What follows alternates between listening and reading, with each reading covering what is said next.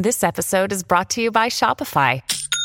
Forget the frustration of picking commerce platforms when you switch your business to Shopify, the global commerce platform that supercharges your selling wherever you sell. With Shopify, you'll harness the same intuitive features, trusted apps, and powerful analytics used by the world's leading brands. Sign up today for your $1 per month trial period at shopify.com slash tech, all lowercase. That's shopify.com slash tech.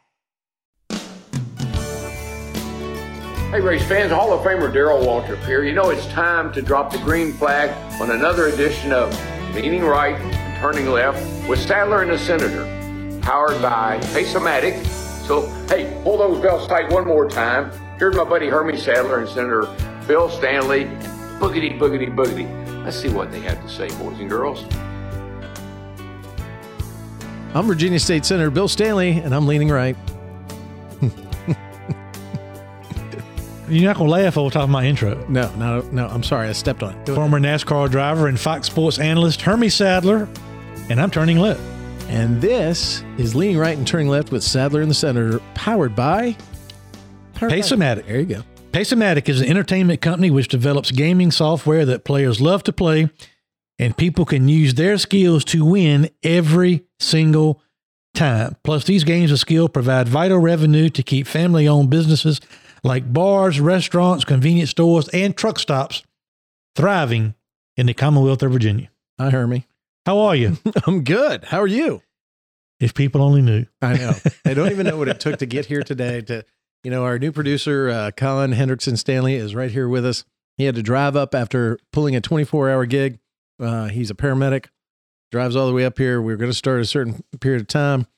We're a little bit later, but you know that doesn't matter in the podcast world because when they listen to this, they don't know that it's two o'clock down. We we thought we were going to start about noon, but And, and the good news is that's not too far. Nothing's really changed on Eastern Stanley time, I From- think from the way it's always been. the apple doesn't fall far from the Yeah, tree. yeah. So, but he had a big day, big night. So we're happy to have Colin here, and it's good to be together. And and quite frankly, uh, we are not in our usual spots. We're actually together. We're here in Richmond, here at my apartment.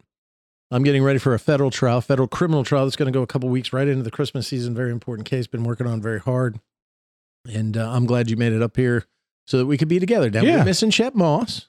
Shep Moss. Shep Moss is not here with us. He is actually. What is he doing? He is emceeing however, how, however it is that you do this, like emceeing events surrounding the Christmas parade in South Hill, Virginia. Like uh, on TV, radio, or just to the general public? I think the to the people there in South Hill, Oh, okay. which is good for him. They, it's that time of year for parades and localities, and South Hill always has a really good parade. The rest of my family's up there. Cora's got her uh, cheerleaders uh, in the parade as well. So um, they uh, South Hill does a good job. But Will there be a float that's the Shep Moss float that uh, on the back of the tractor trailer? There's just like a pile of documents that are on fire from South Hill. government? I'm I, knowing Shep probably, but Yeah. I don't know. Shep Burn Pile Moss. You know that's where Burn Pile his Moss, fi- he's- That's where he made his fame. Is made his made his little note when uh, he fights the government,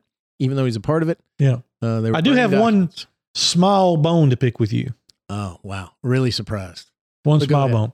You know, last week, um, at the end of the show, you knew before we started taping that I had a lunch to go to Right. in Colonial Heights. You did. And so I had told you the whole time that I'm going to this lunch. I'm leaving at this time because I'm not yet at the point in my life like you are that you can just expect people to wait on you all the time. So, and in typical fashion, as we ran up on this hour that I needed to leave, that's when you started your weekly, like 27 minute into the show. So I got up and left. You did.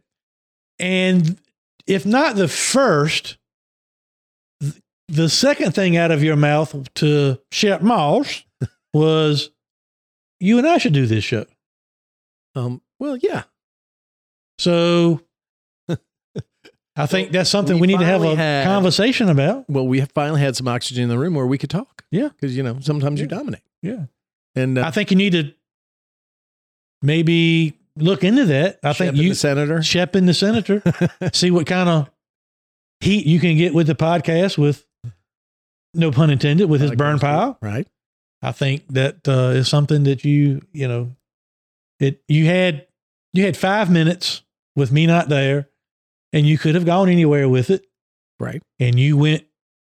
Hey, let's just dream here for a second. What it would be like if we didn't have Hermie. If everybody listened to last week's podcast, you know exactly what he's talking about. Just go to the end if you haven't heard the whole podcast.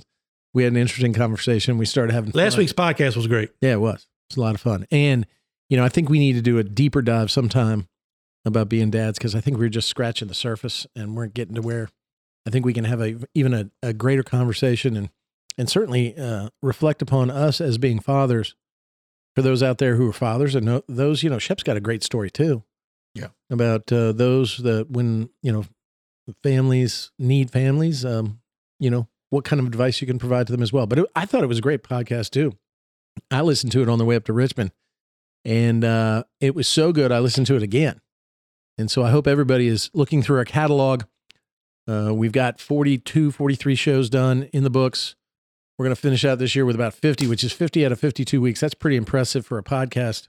We don't take breaks because we're talking about today's events and tomorrow's uh, what we expect and tomorrow's. Uh, But I do want people's feedback on what they think about the fact that you took your first opportunity to to try to kick me to the curb. I was And- kicking you to the curb. You know, you and Shep, I might, might, might might be a that might be a home run for y'all. I love Shep. I love Shep, but this is not a show without Sadler.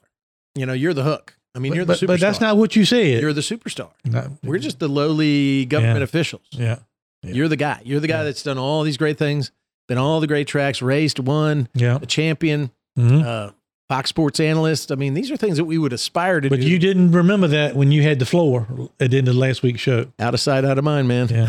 I mean, that was what we were doing. But we had a good time, and Shep's always fun to have on the show. We do not have Shep today uh, because he's doing that, of course, parade. But uh, we wish Shep the best, and we'll have him on next time. But we got a lot to talk about. Yeah, I'll say. So, what's the uh, what can people expect on the leaning right moments of the show today? Then I'll tell you a couple things about what's coming up for turning left. I think what we're going to talk about today is what is on everybody's mind, or should be on everybody's mind, which is uh, Elon Musk has taken over Twitter, and because Twitter was a platform that supposedly was created for the protection of free speech and a platform for everybody to express themselves, has now become a government type of instrument uh, to suppress speech. Uh, Elon Musk is now releasing, of course, the inner workings of the of Twitter when it came to the 2020 campaign with the Hunter Biden laptop. And I think there's so many far reaching implications, not just on privacy, not just on free speech, not just on the ability to, to, to talk and to express yourself, but also government interference and campaign interference. We, we've heard from 2016 and even further campaigns back uh, that there is campaign interference from the Russians or campaign uh, interference uh, of the political process from other outside entities. What bothers me and what we'll talk about today is actually what we're seeing is this platform was being altered and suppressed from within, from within our government, from within the Biden campaign. Uh, and I think it's a bigger conversation that we're going to have to have is what are we going to be as a society if we're going to create these social platforms and then suppress somebody's ability to express themselves, even when we don't like it on those platforms? In the turning left moments later today, sponsored by Vista Installations. Mm. You know, this past week was the NASCAR Awards banquet week over in Nashville. We have news coming out of that. We'll talk about most popular drivers for all three divisions. We'll talk about some other awards, some other people got that I thought were pretty uh, pretty important in the overall landscape uh, of NASCAR racing. Talk a little bit about Jimmie Johnson, who's back in the news, back on the scene in NASCAR, and also January 7th, the Smart Modified Tour banquet coming up in Winston-Salem. We'll talk a little bit about that as well. Oh, great. Am I invited? No, Okay. I'm just wondering. Are you going to go? no. Well, why not? Are you going? I don't know. I didn't know. I mean, it's getting ready for. Okay, well, I'll say that too. I don't know. okay. Well, then we'll figure that out. Maybe we'll go together. Ah, I mean, we finished sixth. ah. Should show up. Why wouldn't we show up? Now I don't know what I'm doing that day. I might be booked. My wife is going to determine my. Can't you? schedule That's what. I'm saying. You always say that to me. Are you going? And I'm asking you, are you going? You right now? I got to know right now. You just got to know about a banquet I got to know right know now. Got to know right now. I didn't Are you about going? Yeah, Colin is asking what day. Uh, put it on my calendar, Colin. I don't know. It's January seventh. Okay, not J. Not January 6th. Can't have it on the 6th. January seventh. Democrats hate January 6th. So January seventh. let me ask you a question. How's your campaign Salem. going? You know, and, and let me preface this. I've been working on this court case for like a month, so I've been kind of out of pocket. Yeah. It's a very important court case involving the liberty and freedom of a, a gentleman accused of a of bribery of a public official. I'm not the public official. I'm the lawyer representing somebody accused of it. I think he's been wrongly charged and and we've been preparing this case. So I've kind of been out of the loop. I know I've kind of even pulled back uh, from other things that are going on, and that leaves me not a lot of time to talk to you. But you know, I see what's going on on Facebook. You're running for office for the first time. Just tell me what's going on. How's it going? Yeah, well, I'm learning as I go. Obviously, to when I announced back in November at the event and faux show that that you were so kind enough to uh, attend, I knew kind of what. I, I gave one of the greatest political opening speeches of a lifetime. okay, I agree. Oh, oh. I'm glad you agree. Um, I kind of knew what I was signing up for. It's going to take a lot of time, a lot of effort, a lot of commitment. But I've enjoyed, you know, right now we're in a little bit of a little bit of a downtime. We had the announcement. Holidays will do that. Yeah. So what I've been doing is, luckily, there have been individuals from in different parts of the district, 17th district, the new 17th district, that have reached out and have shown interest in hosting like events at their homes, fundraisers, events, uh, parties, cocktails, those kind of things. And I have been planning some of those. I have attended some of those. Outside of that, I just been going to the uh, committee meetings in different parts of the district, letting um, letting people in each district, you know, learn more about me and why I'm running and what I'm passionate about. And so I think this is going to be a situation where we're out trying to, you know, tell our story one person at a time and one group at a time. And so far, the reception has been great. The fundraising part of it, even through the holidays, has been has been much better than I anticipated. It's, the support has been overwhelming and humbling in a lot of ways. And so, but that's that's what I've been doing, and will continue to do probably through Christmas. Is is not. We won't really finalize the next steps of our plan as far as a campaign until we know what the nomination method will be. And so that's what I've been doing is is going to visit, talk, trying to learn as much as I can. This is a I learn every day something about, this process. So once we know what the nomination method is, then we'll have a better idea of how to prepare uh, our campaign, you know, for that. But I just got to say, so far, the I went last week on Thursday night. I went down to Portsmouth. You know, this district is the new 17th is a long district. It's got portions of Portsmouth and Chesapeake, Suffolk, Isle of Wight, um, F- City of Franklin, Southampton County, Mhm. Brunswick, Emporia, Greensville, part of Dinwiddie. It's a long piece. But I had an opportunity last Thursday night to go to the um, GOP committee Christmas dinner uh, down in Portsmouth. How'd that go? It was great. It was great. Um, we we had dinner, and I met a lot of new people that I hadn't met before because that's Portsmouth is not. You know, I don't know a lot about the political uh, atmosphere, or don't know a lot of people in politics in Portsmouth yet. Um, and Louise so, Lucas is in politics. well, she she wasn't at that meeting. really? She, I don't know why. I'm shocked. Uh, she she was not there, She but I met Republicans. Are you kidding uh? Lawton Baker and a lot of other people affiliated with the GOP uh, unit there in Portsmouth. They were great. They put on a great event, and then they gave me an opportunity to speak. You know, at the end. I saw that on Facebook. You Yeah. did a really good job. Yeah, so um, that's been fun. And then Friday night, I think you saw um, my wife and kids and I and some of our friends went down to back to that area of the state, down to Hampton to see my old buddy Phil Vassar. He and Deana Carter played a Christmas show down there. And if you are Strawberry wine. strawberry wine, Oh wow. Deana Carter.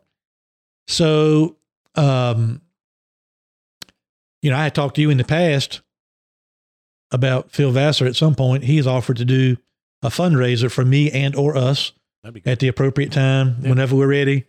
And Phil is a some people may not know is a native Virginian born in Lynchburg, and he's gone on to do great things in in country music. Not only his own records like just another day in paradise and those kind of things, but he's written a number of number one hits like for other people. Jo Dee Messina.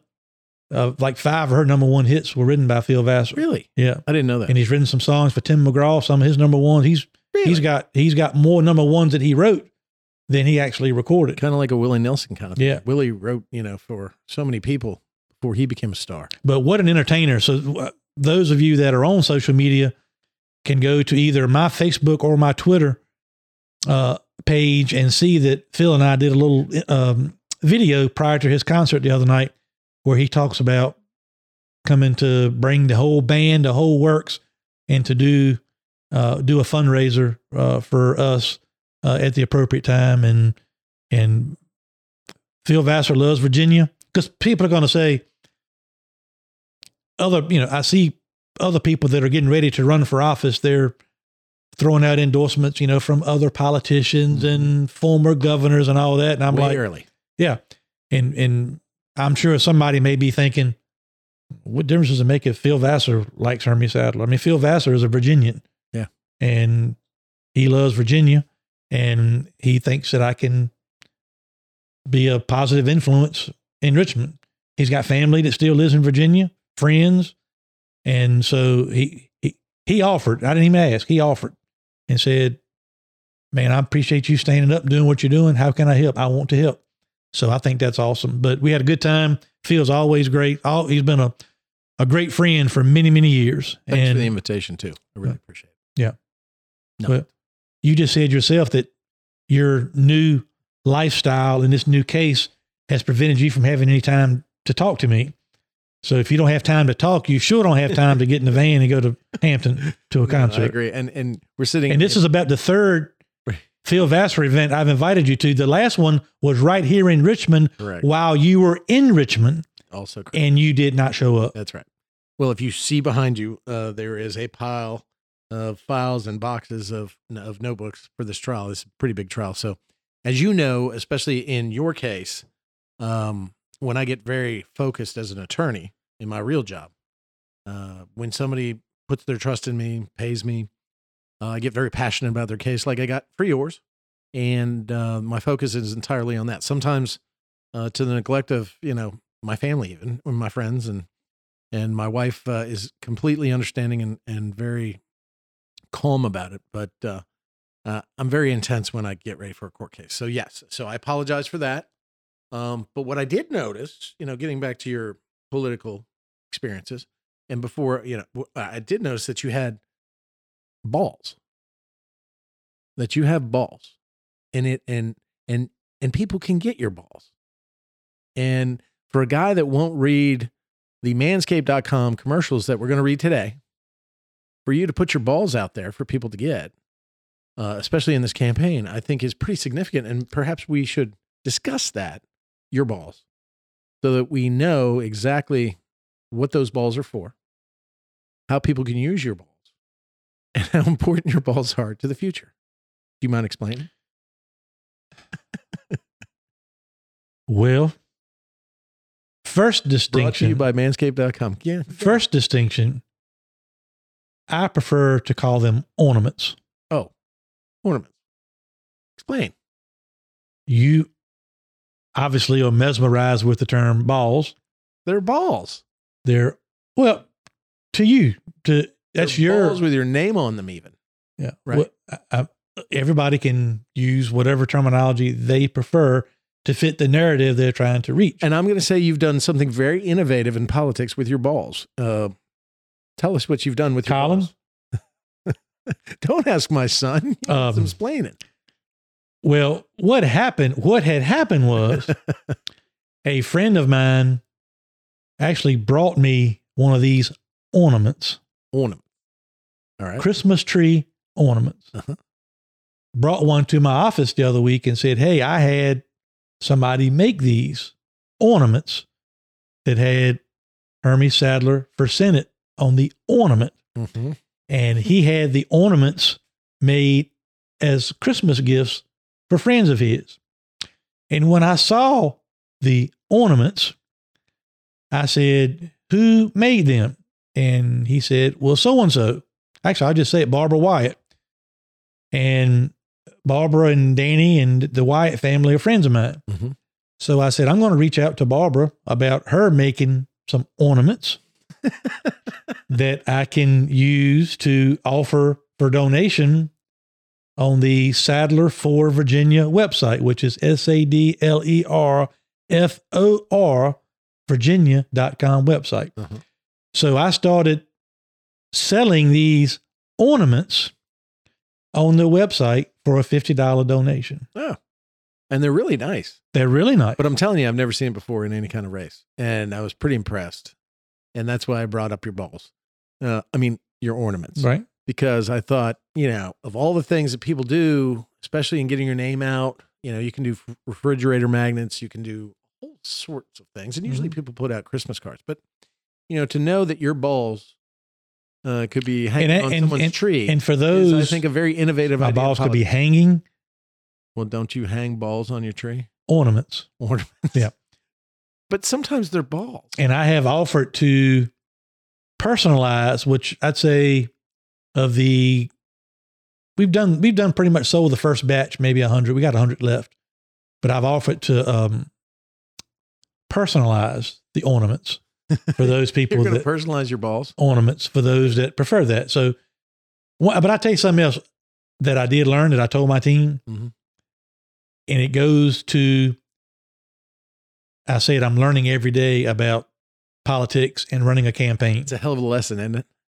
People that would drive 200 miles to come see me at a personal appearance somewhere, uh, some are hesitant to spend $50 on an ornament because they just don't want to get involved in politics.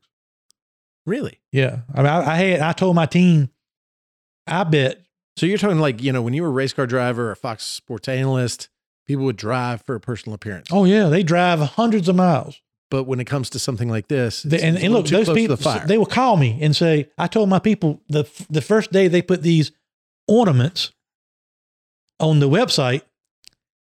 You know, between emails to the website, text messages, direct messages on Twitter, messenger messen, you know, messages on Facebook. Like in the first literally two hours, I got like thirty messages from people. They're like, "Hey, you know." Because when you go to the website, I'll just go ahead and tell people when you go to the website to buy an ornament, you have to fill out the paperwork. I mean, you have to fill out your name, your address. oh, You can't make Oh, a I an anonymous donation. gotcha. Even though hundred dollars or less, you don't. That's not reported. So Yeah. even if they bought an ornament, Yeah. um, that doesn't. But you can't you can't oh, that doesn't go in. we can't take for donation, anonymous donations. right? So somebody can't just give me fifty dollars as an anonymous donation and get an ornament. You have to fill out the paperwork. Oh, okay. to to do that. So I've just had people like, "Hey, man, you know, can I just send you the money?" You know, and you know, I'm like, "No, you Hmm. you have to go through the proper paperwork and all that because my people, my I have a compliance officer as well as other things like most campaigns do, I assume. Sure. And he says we can't. You can take cash, but we can't take anonymous donations. We have to know where all of them came from. So a lot of people are just not, you know, just not willing or interested in getting, you know, having their name attached to a political campaign. Well, you know, regardless. uh, Hermie, ever since I've known you, I've always said to my friends that you have huge, giant balls, and now you can hang one on your tree. ornaments. I mean, yeah, I'm sorry. Hermie, you have big, giant ornaments, Mhm. and now you can have one to hang on your tree. So go to Hermie Sadler's website uh, for his campaign. if you want. Sadler4Virginia.com. And that doesn't mean you have to vote for him, but you get one of his balls on your tree. Right. There you go. But I, I think it's innovative. And the but interesting thing about these ornaments, they're all the same size. get two. Don't get one. I mean, I mean, that, no, I just, I, I'm really just impressed. I mean, it's something, look, I've run some campaigns uh, since 2010. Uh, I used to help with campaigns even before that, back into the 90s, and I've never seen that before. So I thought that was really innovative and interesting. And uh, I know uh, your friend that did it, and and uh, and I think that's very impressive. So, and especially during the holiday season, and they're really, may I say this? They're really your your balls are very good looking. It's shiny, sparkly, They sparkly in the in, sparkly. when you put it on the tree it- in the in the Christmas tree lights. It Lights up, boy. it, it, it it really special. makes a difference. Hey, uh, You know my cats. We have I a, was getting ready to try to we have a couple cats. say something really meaningful. we have a couple cats, and I bet. And now are these glass? Or are they plastic ornaments? uh, they're plastic outside, but it's a process. It's a pretty long process where she puts the stuff in the glitter and all that inside of it. But I wouldn't want anybody dropping my bu- ornaments and, and dropping them. Well, my cats uh, in our Christmas tree here at the Stanley household, uh, they love to play with the ornaments. Ornaments, yeah. And so I'd love one. I don't know if you got one in the truck before you. I don't. Maybe Fifty dollars. You can go to Hermes Sadler, You're gonna Fort charge Virginia. me? Fifty dollars. charge me fifty bucks for one of your 50 balls. bucks. Wow. Fifty bucks. Now, with this, now that you're selling ornaments, now do you get a do you get a do you get a special price for two, like a discount? Well, here's the here's the special. It's one for fifty or two for hundred today only. Well, um, put me down for two. Two. Okay. Yeah, yeah, we've got a big tree Yeah. that can handle your big. So you want two of two of two of the ornaments. Yeah, why not? Okay. Why not? I think it's it, I think it's good, but I'm wondering if my cats will try to knock your ornaments off the tree. I would hope you put them on a place on the tree where they would be unreachable for everybody except maybe my sponsor. I'll see what I can do. Uh, first, I have to get permission from the sponsor to put them. Oh, I think she'll be good with it. I I, think she'll probably. think she'll be good with it. Can I say something serious now? No, but go ahead anyway. Um, on a serious note, you know, I'm working towards a, a primary or a convention in the 17th. Mhm. There are going to be a lot of interesting and competitive primaries for Senate across Virginia, All over the place. all over the place. Yeah. Yeah, I mean, think about it this way: you've got Tommy Norment, the minority leader, my caucus minority leader, potentially running against the chairman of our caucus, our friend and your lawyer, uh, one of my good friends, who's the best man at my wedding, uh, Ryan McDougle. hmm You've got Emmett Hanger potentially running against, he's a Republican, running against Mark Obenshain. You've got incumbent David Suetterlein out of Roanoke running against incumbent, uh, an incumbent Democrat there, uh, John Edwards. You've got a lot of in the Senate alone and a lot in the House in this redistricting that was done by the Supreme Court. A lot of what I noticed was older senators and House of Delegate members that have been there a while against younger members as well. You've got Louise Lucas, an older member of the Senate, running against a younger member of the Senate, Lionel Spruill. Uh, I'm probably forgetting some too. A lot of chatter at my event in Portsmouth the other night about Louise Lucas and Lionel Spruill. And I got to tell you, it seems that a lot of people in that area would not be surprised if Lionel Spruill would not be, if worst case, a tremendous foe for Louise Lucas. But I think many people that follow political circles in Portsmouth think he could very well win that primary. Lionel's a great guy. Uh, I like him a lot. I like Louise. I'm not going to say, I mean, when you live basically with Yeah, yeah. somebody in the chamber for uh, those 40 members, you, you get to know them pretty well. So we don't agree on much politically and we don't agree on much on the floor of the Senate. We can get in arguments, but uh, Lionel is a thoughtful politician. He's a smart and shrewd politician Mm-hmm. and is quite, is going to be quite competition if she stays there. Have you heard that uh, Louise was thinking about coming maybe to the 17th? Yeah. Have you, have you heard anything about that? I have not. Okay. Because I'm hearing she's going to stay in Portsmouth, that she's Yeah. going to stay in her old district, and we're going to see probably uh, an am- an amazing primary fight between the two of them uh, because they're both tenacious politicians and campaigners. Uh, we'll see whether that new Senate district goes with the old guard or or maintains. You know, and, and Lionel's sitting in the Senate, so he's not the old guard, uh, the new guard, but Mhm. um, but he is extremely popular, and um, you know, and he works across the aisle. Uh, but at the same time, he stays true to his principles, which you respect. That he can disagree with you uh, with you without being disagreeable. Mhm. Uh, I'll I'll tell you one quick story about Lionel when he came over from the House of Delegates to the Senate. he said at the end of the year, and we'd had a very spirited and and funny kind of session too, and and he said, uh, "Ladies and gentlemen, when I, when I came over to the Senate, I was told that the Senate was pretty boring, uh, and I prayed to God that the Senate would be more interesting because the House is more interesting than the Senate, and the God delivered me uh, Bill Stanley." he said he's made me laugh and he's just crazy.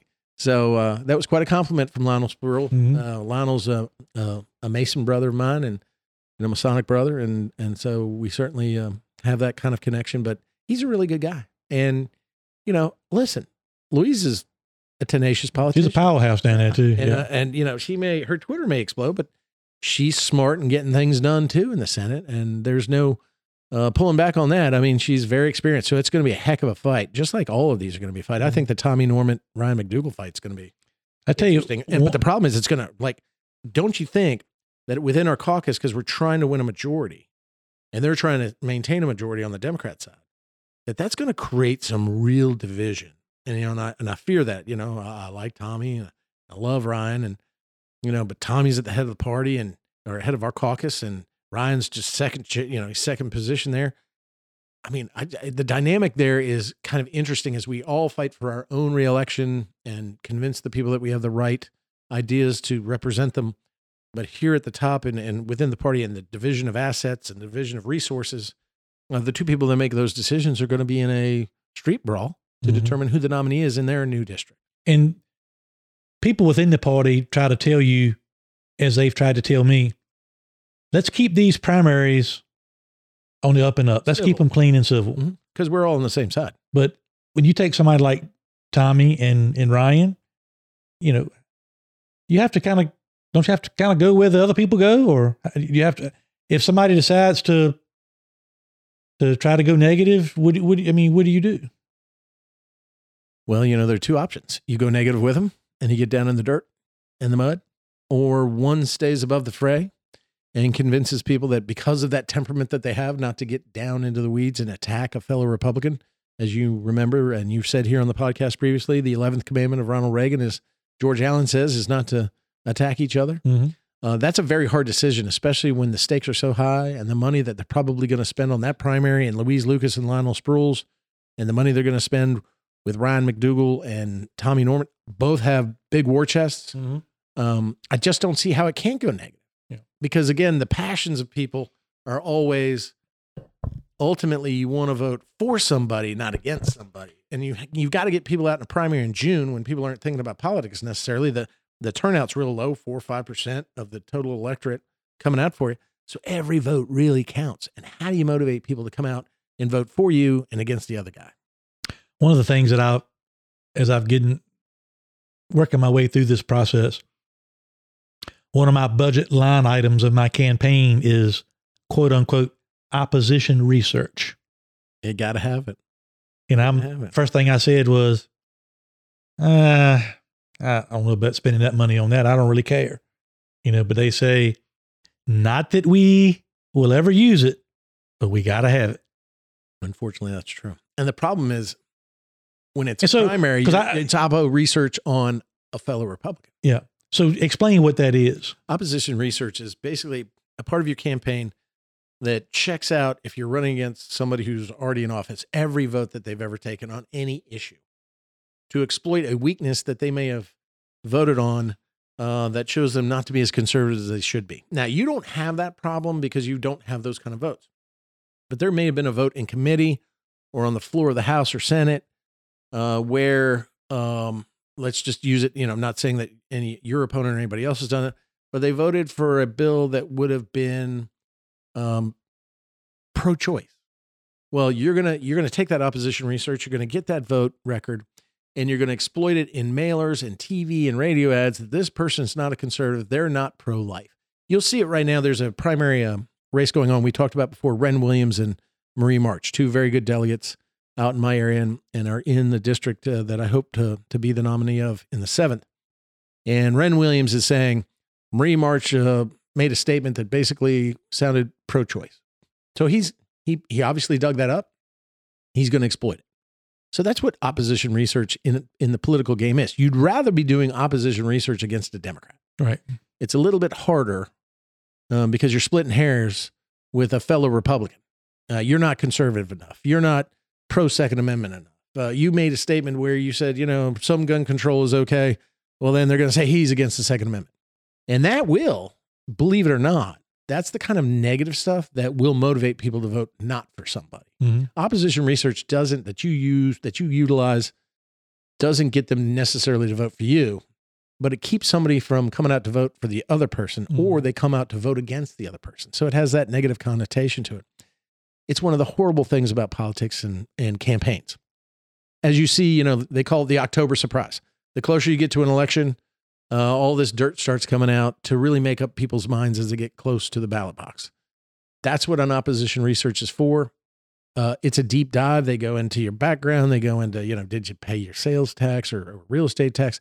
And so for you, not having that voter record, they're going to look and see if you, you know, had a DUI, which I know you didn't, or you called somebody a name, or something that you said, maybe on this podcast, maybe when you were a Fox Sports analyst, maybe when you were a driver for NASCAR. Mm-hmm. That's what they're going to be looking at, or maybe in a business practice where they're going to find somebody that was a disgruntled employee that you fired that will say something negative about you. Mhm. Anything like that is what you're going to see. That's Oppo research. One of the races on the House side that I think if it comes through to fruition, will be interesting to watch will be Barry Knight and Glenn Davis. Yeah. Those, I mean, Barry, of course, has been around a long time. Uh, he's, I'll say this so you don't have to, he's not been on the side that I would prefer him to be on on issues that I'm dealing with as far as small businesses against casinos. But I understand he's a long time and by most people's, um, by pretty much any measure, a good- politician Very good. and Smart guy. very smart guy and influential. Mhm. But I could say the same for Glenn Davis. Oh, very, very, very And smart. Glenn Davis has really stepped out in recent months and made to try to make that distinction of supporting small business, Mhm. not necessarily anti casino, but not wanting the casinos to come with a monopoly and kind of wipe out not only business, but the rights of small businesses. Right. So that could be something that, and I think, and you know better than, than I do. I know Glenn fairly well. Mhm. I don't know Barry Knight hardly at all, but I think they're they've been friendly in the past. Is that Yeah. Oh, Yeah. yeah, because they're from the same area. Yeah. And and only now, and that's the funny part about redistricting is that it's now pitting allies against allies. mm-hmm. And you know, I'm seeing it, and I won't go into it in, with much deep measure when it comes to even like in the Senate um, races in our caucus that are going to pit my fellow caucus mates against each other. But you can tell the attitudes have changed. That once was a brotherhood and sisterhood has Mhm. now become, I don't talk to him anymore, Mhm. or he said this about me, or you know, and it, it's gonna and it, and that's bitter, and it, and it's unfriendly and it's unkind and it's uncomfortable, and that's what I'm seeing a lot of. I mean, it's not so much out in the open, like say Marie March and Wren Williams, the delegates out there fighting for the seat uh, for next year's election in the primary out in Southwest Virginia. Uh, it's more under the radar, Mm-hmm. but it's more intense. And unfortunately, I don't think that's good for the collective in terms of you know when you're when you're in the Republican caucus in the Senate, which I hope you are uh, in the future. It's a team atmosphere, but yet we allow each other's opinions come to the fore, where we come to a consensus. If we don't come to a consensus, we respect each other. Mhm. Right now, it depends that caucus leadership. I'm a part of leadership. I'm the whip. I'm more the firebrand. I'm the alternate universe opinion when leadership gets together and when we when we talk about things. Um, but if you don't have that kind of cohesiveness to to articulate where we should be on certain pieces of legislation or certain certain policy issues, um, then it starts to break apart. And my dad used to always say, "A fish rots at the head first. And so I fear that what we're about to go through in these primaries and then come out on the other side after the general election. Number one, it's going to be a very different Senate than the one I ran in 10 years ago when redistricting, when I came in on redistricting.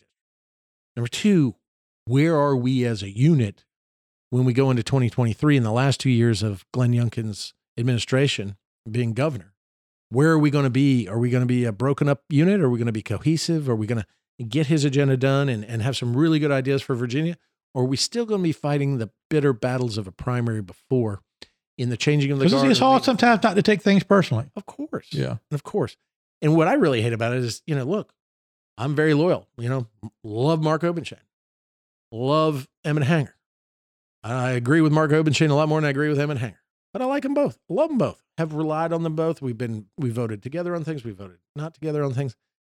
But the last man standing uh, may, if it's somebody in the caucus that they prefer the other guy, and I'm not saying I prefer one over the other.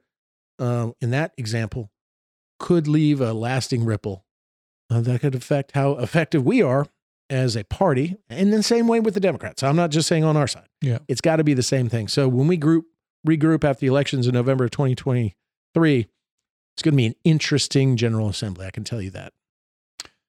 Well, a lot to cover, a lot to talk about. There'll Yeah, be we a lot. even gotten into the leaning right and turning left. Yeah, yeah. We're going to take a short break here and come back. We'll have some leaning right moments. We'll talk about Elon Musk. We'll talk about Twitter. Yeah. We'll talk about free speech. I mean that's big stuff. and we'll talk about some turning left moments, the banquet, the NASCAR banquet, Smart Modified Tour banquet, and then we'll let people know what's coming up in broadcast down the line. Yeah, Have Here you got a on Leaning Right- Yet? What's that? Have you got a second driver for our team? Uh, potentially. Really? Yeah. Oh. That'll be a sidebar conversation. Okay, good. Yeah. When we turn this thing off and start over again. Yeah, yeah, yeah. All right. Well, we'll be right back. Uh, thank you for listening. I think that's an interesting conversation to be had. And, and this was an interesting conversation to, to talk about your balls. And, you know, it's funny that we were talking about Hermie Sadler's balls because, quite frankly, one of our great sponsors uh, has been manscaped.com. And here in the holiday season, uh, tis the season for clean ornaments. La la la la la la la la la. See, I'm going to use the word ornament. Great. Our friends at Manscaped are helping you clear your driveway for safe travels this holiday season. From stocking stuffers to white elephants, Manscaped's products are the top of everyone's wish list. Go grab some crop mops for your pops or the body buffer for the holiday lover. Win this year's white elephant gift and help all the men in your life go from eggnog to nice hog this December by going to manscaped.com and using promo code Sadler. That's promo code Sadler for 20% off plus free shipping. Now, you know, Hermie, you're here at my apartment. You used my restroom. You saw my Manscaped uh, bag right there. You got it all. I got the Manscaped products here. Premier package 4.0, you got all of You it. know, I've got the body wash here. I've got the deodorant here. Oh, you're all in. I you're, use- I you're use not just talking about it. I You're, I mean, you're this all in. and and the Platinum Package 4.0 and all the other products are great stocking stuffers for the man in your life, for the brother in your life, for the husband, uh, for you know kids of appropriate ages. Um, this is something that I think is a great product because it's a man product, and for something which is men's grooming. Uh, what a what a better holiday gift that you can give than the gift of good hygiene and a few laughs. Right? Can't you think of one. I mean, you can order Hermes balls and Manscaped Ornaments. take care of. I'm I'm sorry, Hermes ornaments, Ornaments. and Manscaped to take care of those. One for 50 or two for 100 today only. Now, do you have a promo code Sadler on that one? Don't need one. Okay. Well, listen, Manscaped offers a handful of other liquid formulations, shampoos, body washes, like I just said, uh, upstairs and downstairs deodorants, deodorants for your ornaments, uh, gels, exfoliants. I mean, they've got everything that a man needs for personal grooming. So don't let their ch- your chestnuts roast in the wrong boxers. You even have the ability to get a great pair of Manscaped boxer underwear. They're specially made to keep the area cool, provide holiday comfort all year round. And now that you've gifted them perfect private, the, them their perfect privates, go beyond the groom with Manscaped's full body product line. Does dad have nasty nose hairs? Save his life with a weed whacker nose and ear hair trimmer. The Shears 2.0 is the full kit for nail care scissors, clippers, tweezers, and a file for the traveling man. Right now, I'm the traveling man. And that's one product I don't have, Hermie. I don't have that. There's the Preserve Cologne. Uh, it gives you a nice, breezy, woodsy feel, gives a fresh tree scent of even after Christmas. So, you know, have, Hermie, do you use a loofah? What? Do you use a loofah? Like a, you know what a loofah is? I do not. It's kind of like a spongy thing that looks like um, kind of some ribbons put together. And loofah has been very popular. You put the soap in it, you rub it down. The problem is loofahs. In Emporia, we call that a washcloth. well, loofahs can get very dirty and uh, over time and and collect uh, uh, bacteria and stuff. Manscaped's got the body buffer, and that is something you absolutely want to give your loved one uh, when they clean. The body buffer uh, exfoliates, it gets the new skin going. Uh, that's something that every man should have in the shower. And lastly, look, let's top off the stocking stuffers with the crown jewel for their family jewels, the Lawnmower 4.0. The electric razor's advanced skin sca- skin stay skin safe technology. Easy for you to say. That's right. Is a life changer and known for reducing nicks and cuts on your ornaments, especially Sadler's ornaments. Manscaped is here to make holiday shopping a blast by giving products they'll love and make them laugh. Ladies and gentlemen, I'll say it one more time before we go to break. Get 20% off and free shipping with promo code Sadler at checkout at manscaped.com. That's 20% off with free shipping at manscaped.com and use promo code Sadler at manscaped.com. Manscaped for a perfect gift that will be the holidays' biggest hits next to Hermes ornaments. Ladies and gentlemen, thank you, Manscaped. Uh, make sure you go to that website. It's a it's a great website for men's grooming. I highly recommend it for everybody. Right, Hermie? I got nothing to add to that. We're going to break, and we'll be right back. Hi, folks. This is Hermie Sadler. Thanks for listening to our all new podcast, Leaning Right and Turning Left with Sadler and the Senator.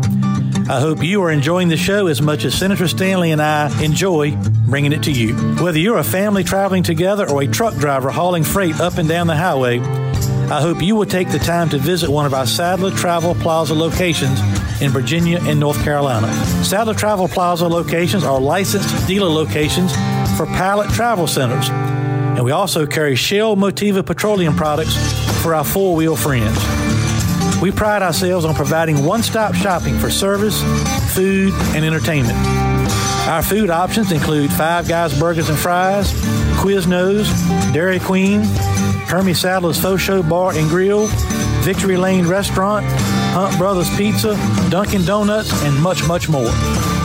Our locations include Sadler Travel Plaza in South Hill, located off I 85 at exit 12, the Sadler Travel Plaza of Emporia, which is conveniently located on exit 11B off I 95, and Sadler Travel Plaza on Highway 58 in Suffolk.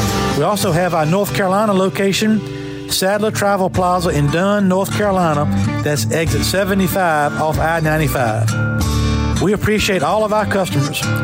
And Bill and I appreciate you listening to Leaning Right and Turning Left with Sadler and the Senator, powered by Pace-O-Matic. Hey, this is Bill Stanley, Hermie Sadler's sidekick on this podcast. When I'm not in Richmond at the Capitol or doing this podcast, my real job for the past 27 years is as a trial attorney with the Stanley Law Group. Here at the Stanley Law Group, we represent our clients in every courthouse in the Commonwealth. No problem is too small for us to solve, no case is too big for us to win. Whether it's criminal charges, traffic offenses, civil disputes, litigation matters of any sort, we handle it all. We make sure that we treat every client like family because they are to us. Your problem is our problem. Your success is our success because we hate to lose more than we love to win. And believe me, we win a lot. Don't believe me? Go ask Hermie. I'm his favorite lawyer, and he hates lawyers. So give us a call at 540 721 6028 and let us help you. Or visit our website at www.vastanleylawgroup.com. That's www.vastanleylawgroup.com. At the Stanley Law Group, we'll make sure we're the lawyers that you swear by and not at.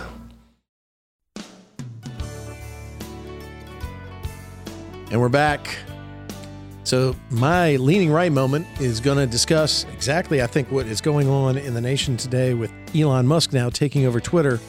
And actually, not only just taking over Twitter and returning that platform to a First Amendment position that it started out as until Twitter uh, changed all that. But now the revelations that we're seeing from the Twitter's attempt, not only attempt, but successful attempt uh, to squelch the in 2020 the Hunter Biden laptop story that was revealed in an explosive report by the New York Post.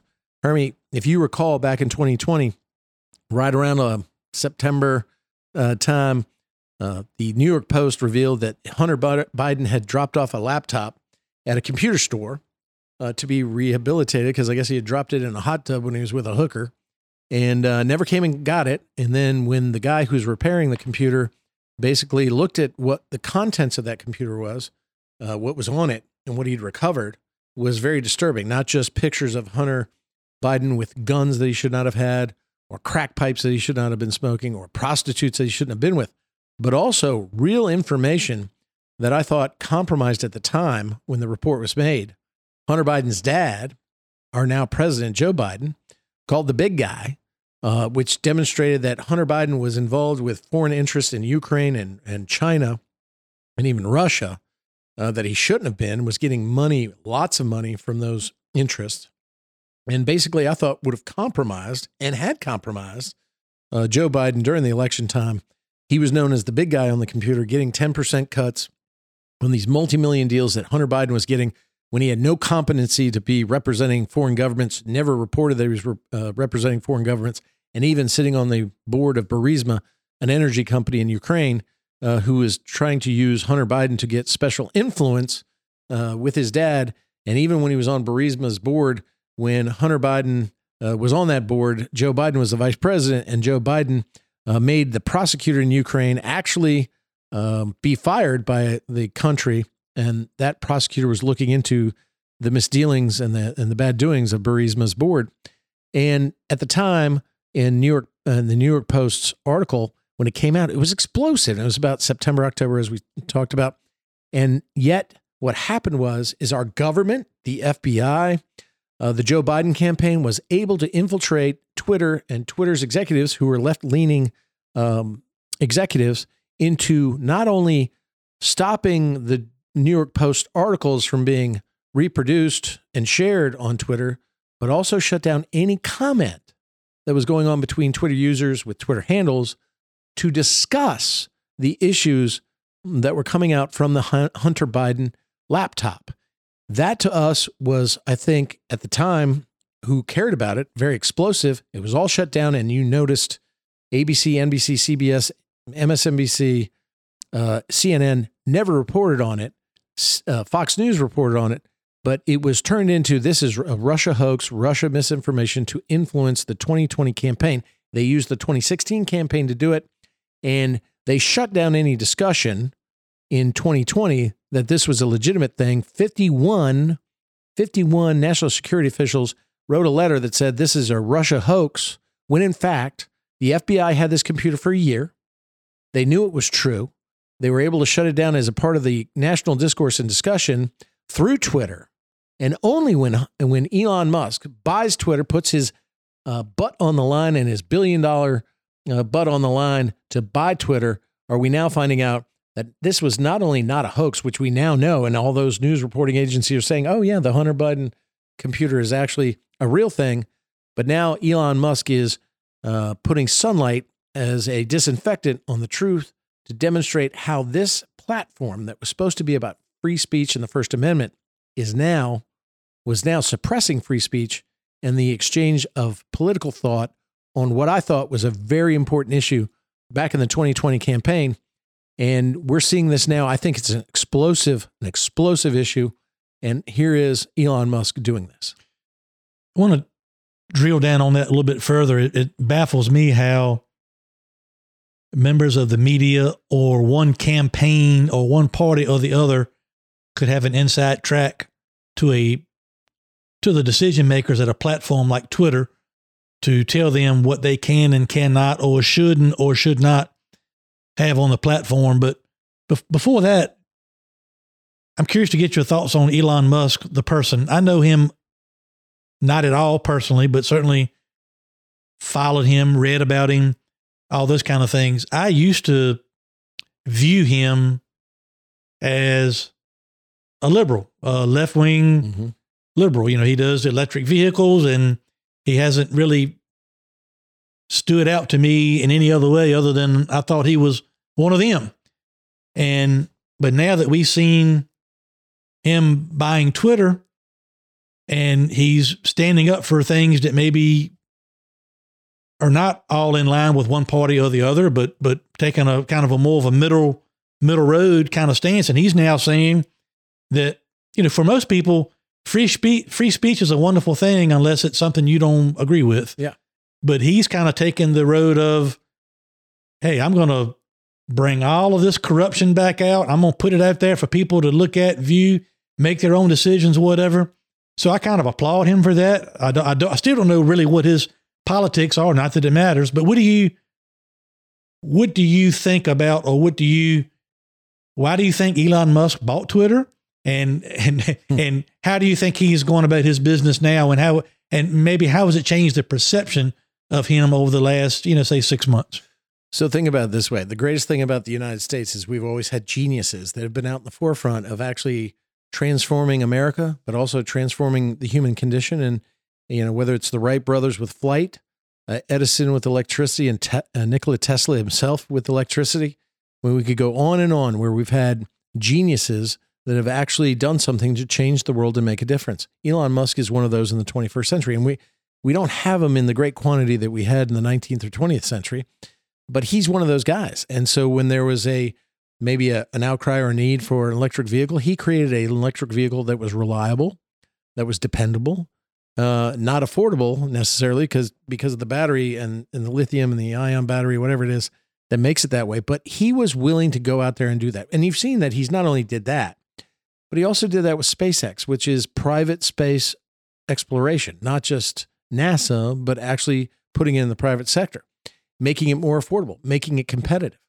Uh, one would think because it's Silicon Valley, Valley, it's all those things that the Twitter, the Facebook, the stuff that he would fall into that into that left wing uh, bucket because most of those people that started those organizations were left wing or became left wing. But what you see with Elon Musk is is what you used to see with the left before, which was they believed in freedom. They believed in liberty. They believed in the First Amendment. And so he's always believed in the First Amendment, the protection of free speech. And what you're seeing now is, you know, I think he's a, the genius has become a billionaire because of the free exchange of ideas and moving the country forward. Was he saw that left was now into suppressing ideas unless you agreed with the left's ideas, you know, and that to him probably changed in terms, maybe not politically, but philosophically, from perhaps being on the left to being in the middle, to being a libertarian.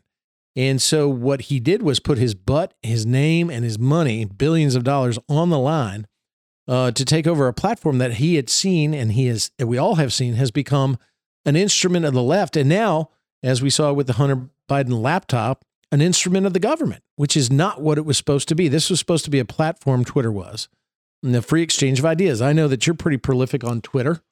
Uh, I'm not so. I don't know. I don't know if it, prolific is the right word. Well, you're better than I am. Active. Yeah, but at least you can you can type whatever you want. It used to be what 56 characters or however many, and they were an exchange of free ideas. Well, then it grew because then it became you know advertising and and then bots and and expressing ideas freely became restricting those free ideas and the free expression of those ideas.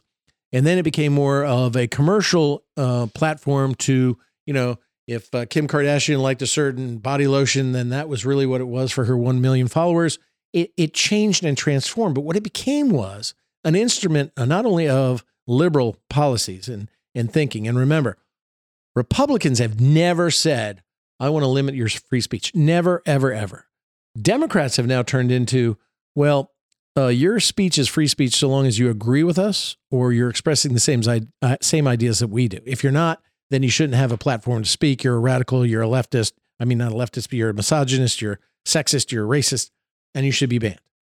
Twitter became that kind of platform where it was a control of ideas. And now what we saw with the Hunter Biden laptop, where Hunter Biden laptop, laptop during an election comes out at a time when it should have been information that we all determined for ourselves, uh, should be discussed freely in the open marketplace of ideas and should determine how someone votes or not votes on something on, a person, whether it be Joe Biden or Donald Trump.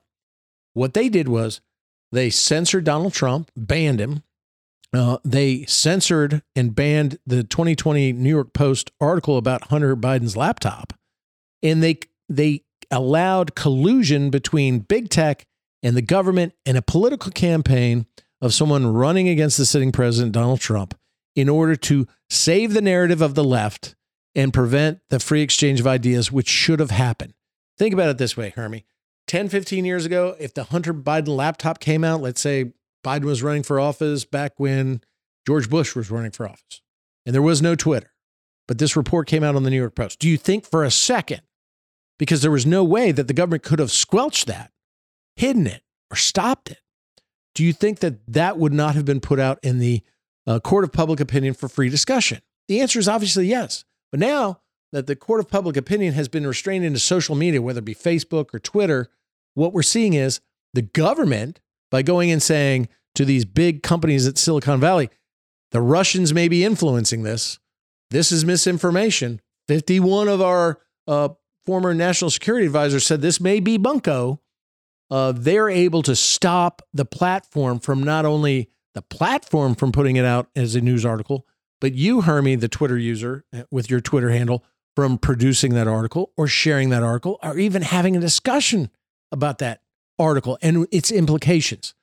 What Twitter allowed to ha- uh, happen and actually was colluding with the federal government and the FBI and a liberal, the Democrats' campaign with Joe Biden was to keep that information from the people.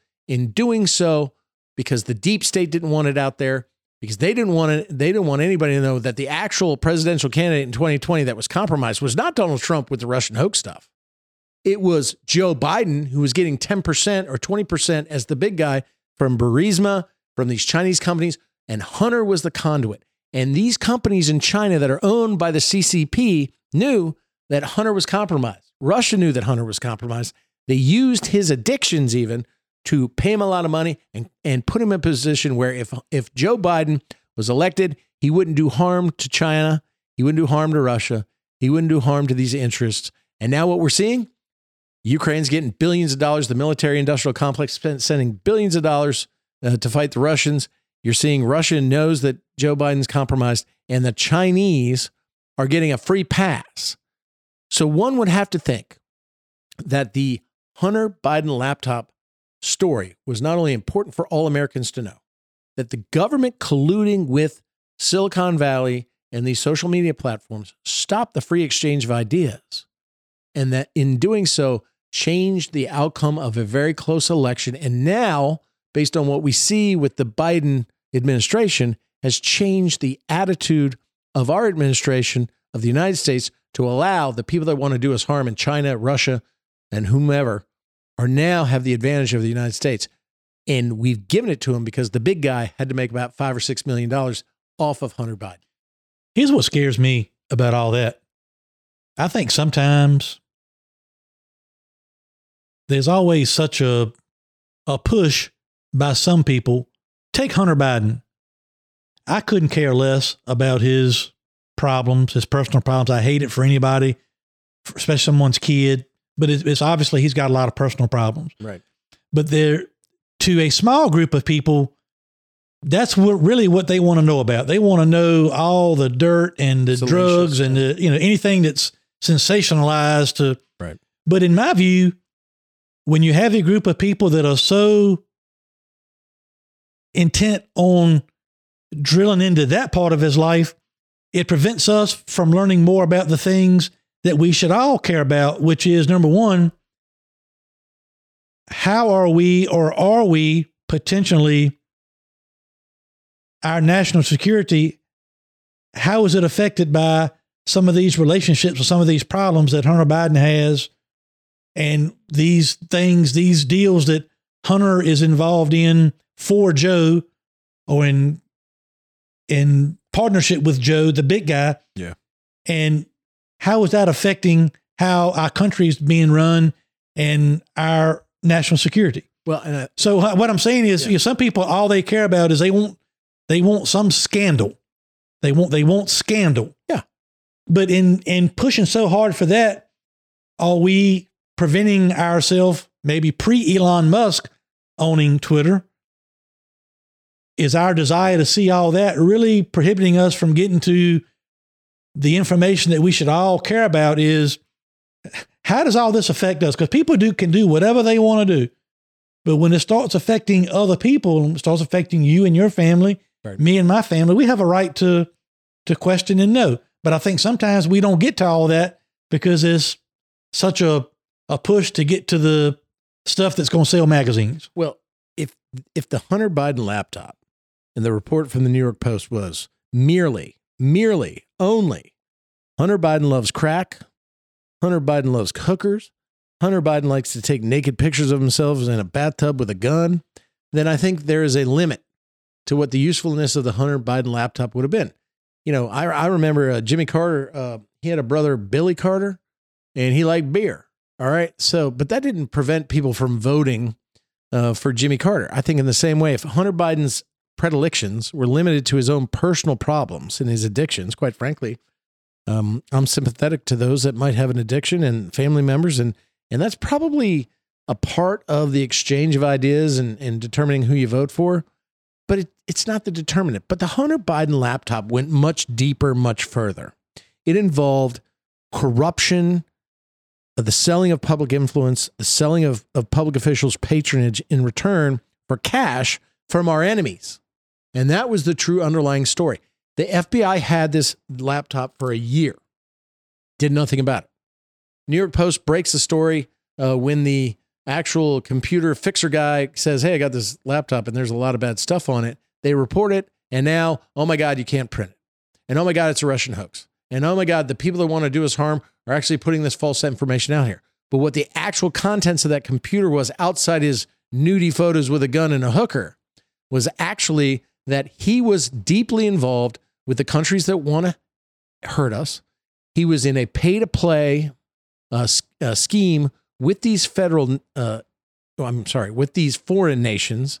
And ultimately, that the big guy, Joe Biden, and especially confirmed by Tony Bobulinski, who was his partner at the time, was getting a cut of the action. And you have to think that that is a compromising of the security and the future and the sanctity of the United States of America. And what Twitter was willing to do was to sacrifice every single uh, user of Twitter's First Amendment rights to discuss that issue to, and debate that issue during an election season because it was in their best interest, in the left's best interest, to get rid of Donald Trump and elect Joe Biden at all cost, even if it cost us the security of this nation. And what we've seen, and I said it just a little bit before, is what we've seen is that the payoff for the millions of dollars that Hunter Biden got paid, for the influence peddling that he did to foreign nations, China, Ukraine, Russia, is now reflected in the policies of the Biden administration. Because are we soft on China? I mean, Russia's invading Ukraine. Taiwan looks to be like the next uh, the next invasion point for China, and our president may be compromised because of the deals that Hunter Biden made with these foreign companies that are related to these corrupt communist nations. That should be free and open discussion with all of us in America because the citizens are the ones that allow our government to govern us. But now what we're seeing is that our government has grown, so big that its power is more important than the power of the people to where it's willing to compromise itself and the safety and security of its people in order to preserve power, even when it compromises its own position to countries that want to do us in, that want to see us go down, do harm, be deconstructed, be dissolved, because freedom is the scariest thing to and look, we need nation. to know who else is involved. Because I hate to be judgmental, but I guess this is what podcasts are for. Hunter Biden, to me, doesn't seem like to be sharp enough to go instigate, initiate, and handle all these business dealings on his own. Not when you're on crack. So, who else is involved? Right. And also, how can a pre Elon Musk, how can a company platform like Twitter be so influenced by outside sources like that? Well, remember, Twitter, Facebook have allowed or have gotten the government to allow them not to be subject to antitrust laws. So they are a manipulator, a monopoly, even. I hate that, that word. I know. they are a monopoly. So, and they got the government to give them an excuse. Remember, you know, Teddy Roosevelt. Government and being involved right. in monopolies. It All happens. right. All right.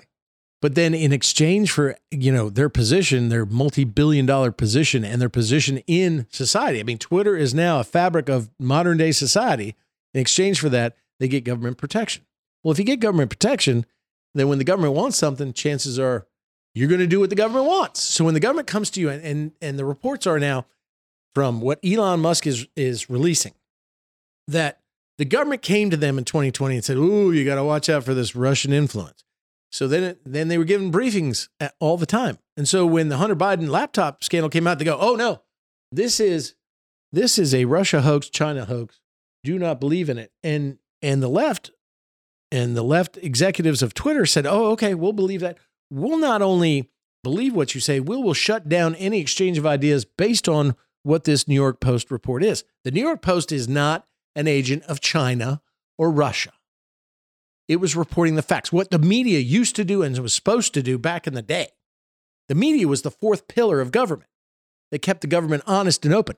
Now it's in collusion with big tech and the government agencies like the FBI to the point where they are suppressing ideas or the discussion of ideas or news. They're directing now what the news is and what it isn't. And this is evident of that until Elon Musk releases all this information, which he's doing now. And this is piece by piece, but it's damning and devastating. And it should show that we're in a and we're in a perilous situation in the government, uh, with our government and the and the people, because you know our founding fathers created the Bill of Rights, ten amendments. The first one was the freedom of speech. The second one was the right to bear arms. There's a reason why they made those one and two. What we're seeing is corporate America, the platform that's supposed to preserve free speech, is willing to sacrifice the constitutional rights and provisions that protect the individual citizen to be able to express their ideas freely and the press freely in order to serve a higher power, which is the government.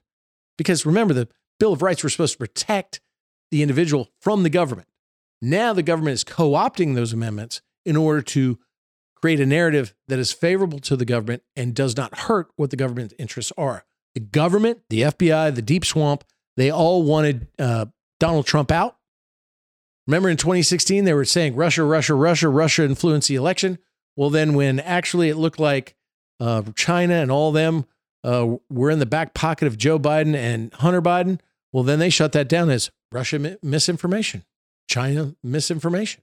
When in fact, we now know the news agencies that are supposed to be the fourth pillar, NBC, ABC, CBS, CNN, are now reporting that, you know what? Guess what? Two years later, Hunter Biden's Hunter Biden's computer turns out to be real.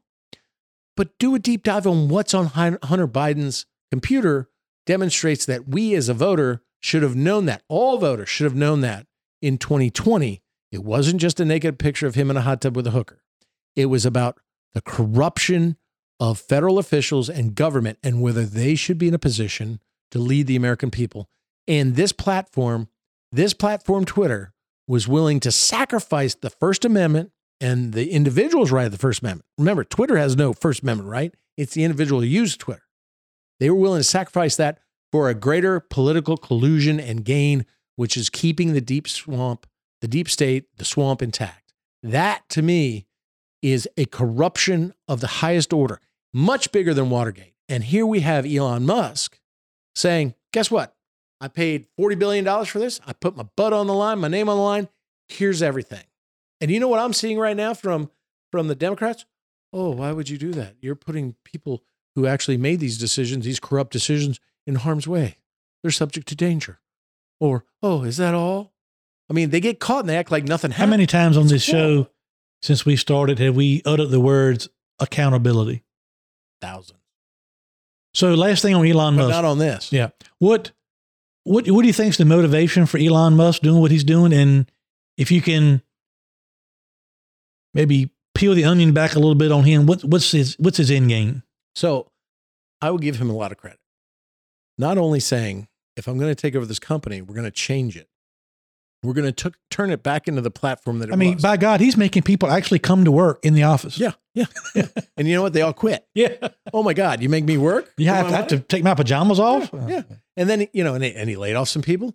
It's a bloated, because it was a bloated liberal platform that wasn't for the free exchange of ideas. But he came in there. He's going to clean it up. He's first. He's got to, you know, if you're gonna if you're gonna take over a restaurant that was owned by somebody else, the kitchen's probably dirty. So you got to clean the kitchen. Mm-hmm. You got to change the menu. You got to make people want to come back. You may lose some customers who are loyal to the old regime, but he's got to rehabilitate that in a way that is new and different. And he's doing that. But I think this exposure of what Twitter was helps him recreate the platform to make it what it will be, which is again a free exchange of ideas. Okay, you're gonna, you know, you're gonna allow Donald Trump back on. You're gonna allow people that you banned. I mean, he restored thousands of people that had been banned because their ideas didn't match the liberal ideas of the people that ran Twitter.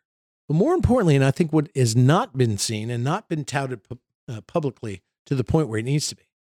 He has gone in there and eliminated and and discovered and eliminated not only the bots, the fake messaging that was used by corporate America and the Chinese and the Iranians uh, to kind of infiltrate the ideas of America, which were freely allowed by uh, Twitter.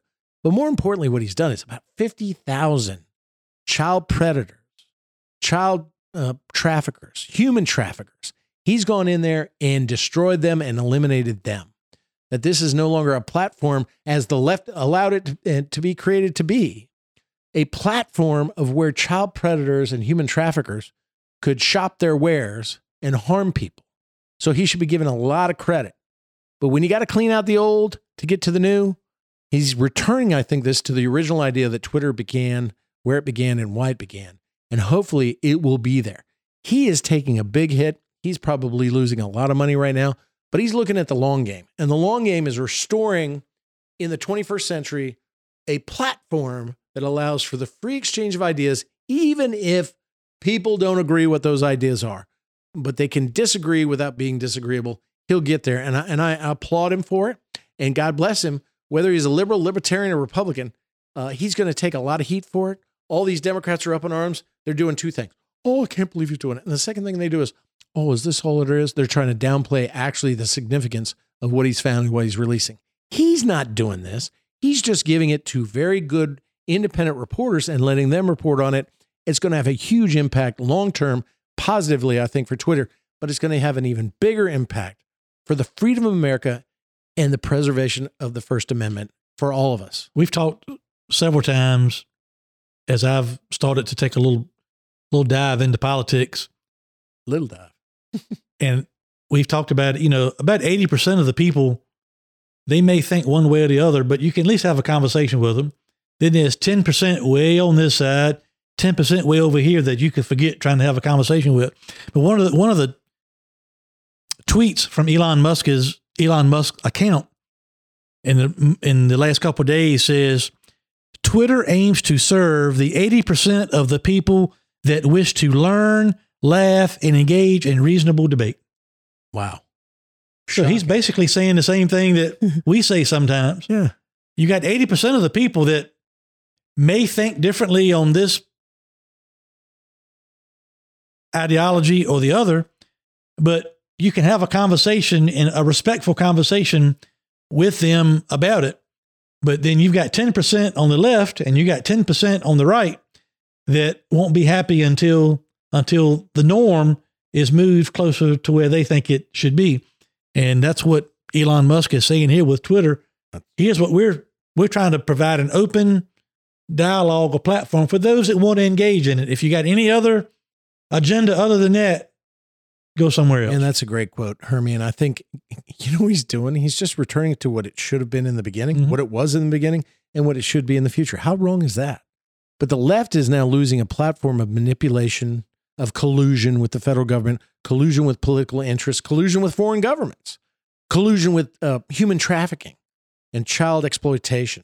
They're losing. See, they're losing that platform. He wants to be the free exchange of ideas, but in a respectful manner that respects the First Amendment, and he's being he's being damned for it. He's being condemned for it, and that shows you that this was an impure, corrupt platform to begin with. He's bringing it back to where it should be, where it was in the beginning, and where it should be in the future. Man, it renews my hope uh, of for America because we're stuck now. You know, ten years ago, Herm, you and I didn't have Facebook accounts. Fifteen years ago, I guess. Now we do. Now we didn't know about Twitter. Now we do. Uh, things are moved based on these Silicon Valley companies that create these platforms, and the platforms are premised upon the First Amendment. But ultimately, what they become is instruments of the left or any political party, instruments of the government, and that that is a dangerous, dangerous instrument. And if we're going to take power back of the people, and especially for the ones we're the legacy we're going to leave for our children, what Elon Musk is doing right now in cleansing this, maybe a an expensive road, a long road, but it's the right road. And I think history will remember Elon Musk for maybe preserving democracy and free speech where it was at its peril of extinction. And so, hats off to him. What do you think about, before we move to turning left, what do you think about other social media platforms like Facebook, like Instagram, like TikTok, all these others, because it's a concern. Well, TikTok, I mean, now, do you remember Donald Trump was saying he wanted to ban TikTok? Yeah. Like that was back in 2018. Yeah. Uh, and everybody was like, you're crazy because it was like an explosive thing. But TikTok was created by the Chinese. And TikTok, in in the Chinese creation, a Chinese company created it, in, implanted in there where they could suck out all your information about you, even to, to the point where they could locate where you are. I mean, it was a tool. It was actually not just a political tool, um, but a tool for all of uh, their information gathering to infiltrate the United States. Now, what did you just see in the news? FBI and hey, TikTok's bad. Wait a minute, TikTok's bad. Well, when Donald Trump said TikTok was bad, oh, Donald Trump, you're an old fool. Mhm. Now they're saying, yeah, the Chinese have so much information, gain so much information on a daily basis using TikTok. It's a bad thing. They give you the right to make some funny video for 15 seconds, but what they do is suck out all your information. That is a threat to our nation. So that's a problem. Mark Zuckerberg now admits, yeah, the FBI came to us and, you know, was warning against Russia influence and wanted us to to respond to them and not put stuff or censor stuff. And maybe that was bad. Maybe you're seeing from what Elon Musk is doing with Twitter that we're now looking and examining every platform of this sharing of information between individuals on a global scale and saying we need to do better to keep out the foreign influences to using and using these platforms for their own devious purposes and keep them as pure as they can if you can because you know i've said uh, the internet is a great thing you can type in your phone right now um, who is the guy that starred in season three of the monsters who had a funny hat and it'll come up with an answer uh, but it can also allow a predator into your children's room without having to open the door, ever having to open the door or open a window. It is a great thing, but it is one of the most dangerous things. Do you not see now all these people, predators, uh, these predators preying on older people when they get their information off the internet, calling them on the phone, trying to get them to do bad things? It is a good thing. It can be a great thing, but it is a highly dangerous thing. And it's not just the fraudster or the criminal. It's now nations trying to change the future of the United States of America.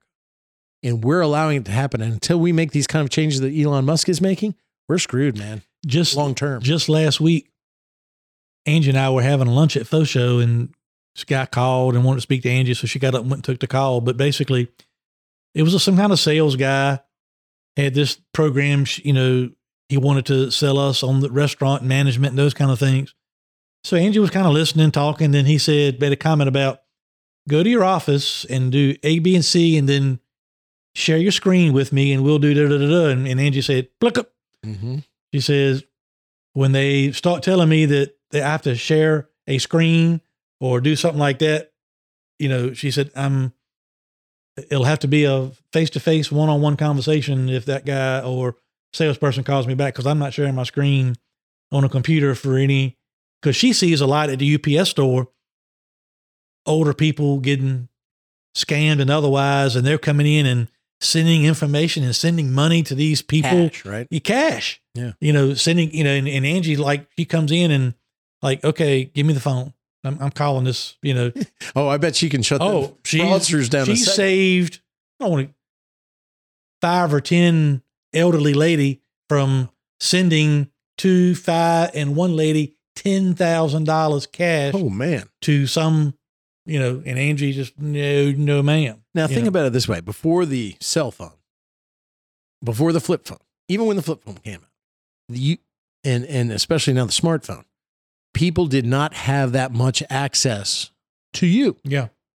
If it was a fraud, it was more in person. Yeah.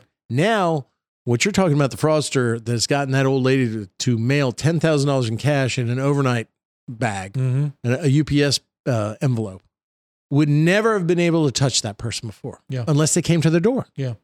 We have now allowed those foreign interests. Remember, those people are usually like in, you know, in Africa, Uganda, whatever. Um, they are now getting in through into the house to your grandma or your mother's house without ever ringing the doorbell. The danger of technology is that it creates the ability for those that wish to do us harm to touch us in ways that we never thought before, including but not limited to getting our information, hacking, uh, malware, Yeah. holding, you know, at one point in time in my law firm, uh, one of those uh, foreign agents grabbed up all our information on our on our server and held us hostage. That wanted extortion. You pay us this amount of money, we'll release all your information. Well, luckily, it was all the old information. So go screw it. Enjoy it. Enjoy having all our information. Hacking into your computer, computer and getting personal information. How many times have you seen Humana or or you know uh, I use Humana as a, an example, but a hospital that now has their records hacked because now all your medical records are online and somebody has all your medical information, has your social security number. I mean, these were things that we weren't even contemplating Yeah. as criminal activity, and criminal activity exploded. We weren't contemplating that 25 years ago. Now it's an everyday occurrence. And what we're seeing is the degrading of personal security, personal privacy, and the government's doing nothing to, to protect us. The only social media platforms I'm on are Twitter and Facebook. And one of the most common, seems simple ways that I know starts the process of people getting scammed is I get probably 20 messages or notifications a day of friend requests mm-hmm. from people that I know I'm already friends with. Or And- Chinese people. And then you go on, some people go on into like Messenger and message these people back and say, hey, you know, they say, send me your number or send me, I lost your contact information, you know, and just, Yeah. it's, it's that's somebody's, you know, sitting in a basement somewhere and just hacking into people's accounts and finding their passwords and, and scamming into other people's accounts. It's, I mean, it's, I'll tell you a quick Scary. story. Colin's sitting here right now. Um, our number, our home number got phished. That is, phishing is they take the number, they clone it, and then they start calling people with, um, you know, with uh, call us. You know, we want your personal, you know, criminal yeah. criminal use using my home number. So people started calling back and saying, "Why are you calling my number?" Well, the problem was is when they phished our number, they then hit nine one one. So in Franklin County, because they all know me, uh, nine one one gets a call and then a hang up call from my personal home phone number at our farm. I'm at work. Uh, my son Colin's asleep at the house after working all night uh, as a paramedic. The cops rush over. They think there's a problem. They rush over. I get a call. What's going on at your house? We rush home. Colin's asleep. The deputies are banging on the door, about ready to break down. And it turns out that our number was phished. And for two straight days, my wife, being as deliberate and caring as she was, fielded phone calls from people that would call her back from these fraudsters that were trying to take advantage of her, get, get information or get money from them, and patiently told every old person, every elderly man or woman, or anybody that called, I'm sorry, our phone number was phished. They were taking advantage of you. Call the police, you know, do all this stuff. She didn't have to do it. Our phone rang off the hook for two days. But that's how easy it is anymore to, to co op what was private. Remember when your phone number at home was sanctity? I mean, it was it was protected. Now they can do that in and that's a that's a landline number. And can you imagine, you know, I've been hacked, I've been cloned on Facebook. Please don't accept fan, friend requests from me. Look what they're doing. And you get porn, you know, requests when that doesn't matter. I, you know, that you don't want a part of that. It's so bad now. But yet when our government is willing to in the Hunter Biden thing to overlook it because power is more important than security or honesty or trust. Where are we heading as a nation, as a society? And what are we leaving, Hermie, for your daughters and my son and daughter? That's what worries me the most of where we are. Have you got a, And that's my leaning right moment. do you have a sponsor? Um, sure, Charlie's Waterfront Cafe. I haven't talked to I haven't talked to uh, to Tom Graziano in a while, but sure, we'll we'll put that again. We- I'm I'm may have a new uh, leaning right sponsor coming in the next week. So Okay. I got some people. I mean, they're lined up at the door. They said since the, the since the turning left moment is all locked up with Vista, we want to get on your leaning right moment. So I may have more sponsors, but we always thank Charlie's Waterfront Cafe, great place in Farmville, Virginia. Great food, great fun. Go see Tommy Graziano right next to the Green Front Furniture Warehouse. Tis the season for clean balls. Fa la la la la la la la You got to slow down a little bit. You're going too fast. Oh, Yeah, start over. I was trying to get a, a rhythm. Tis the season for clean balls. Fa la la la la la la la la. Our friends at Manscaped are helping you clear your driveway for safe travels this holiday season.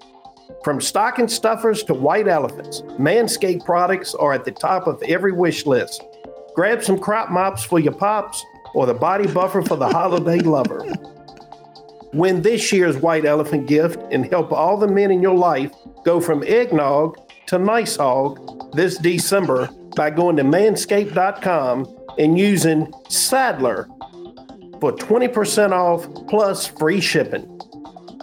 Fantastic.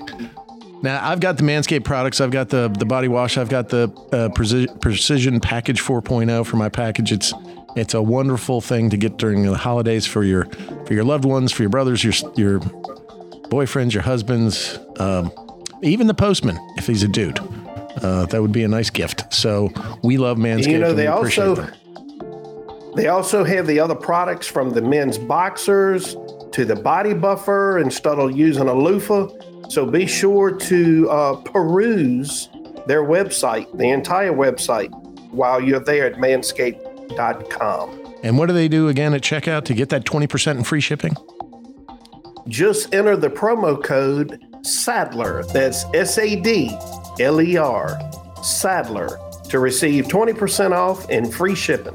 Hermie loves that. He really, really does. He needs a body buffer. And as you're using the products in your premium package 4.0, think about old Hermie while you're doing it. You know I do. Thank you, manscaped.com. Thank you for the sponsorship. I bet you do. yes, yes, I do. Ladies and gentlemen, we're very proud to have manscaped.com as our one of our sponsors, and uh, and we hope that you uh, go to their website and uh, as as Shep says, peruse the website and find the product that's right for you. It's about time that a company steps up, steps out, and says men's grooming is just as important uh, in your life as anything else that you do. So uh, take advantage of the 20% off and the promo code Sadler, Sadler, Sadler at checkout and get free shipping anywhere in the United States, anywhere in the world. Go to manscaped.com. Thank you, Manscaped. What you got? I mean, is your stuff ever as exciting as Elon Musk bringing transparency, antiseptic to free speech, bringing free speech back in America? You better have some big stuff. Got some big ornaments. yes, yes, you do. And speaking of ornaments and people that like them, my turning my turn my turning left moment is sponsored by Laura oh, Stanley Yes, yeah. If she gets one on her tree, with Vista Vista Installations, if she gets one on her tree, she'll like it. a wonderful door and window installation company. And Laura Stanley has been babysitting and taking care of politicians for over 12 years. She has. She has. And and you know for Christmas what I'm getting her? A door, a front door. A new front door. How about ornaments? Uh well, if I could get I'll take couple, care of that. If I could get a couple Sadler ornaments in my hand, Yeah. if I could, if I could cup them and bring them A to little her, large for that, but you know, All right, maybe all right, maybe in a bag. yeah, yeah, yeah. Sack. A sack.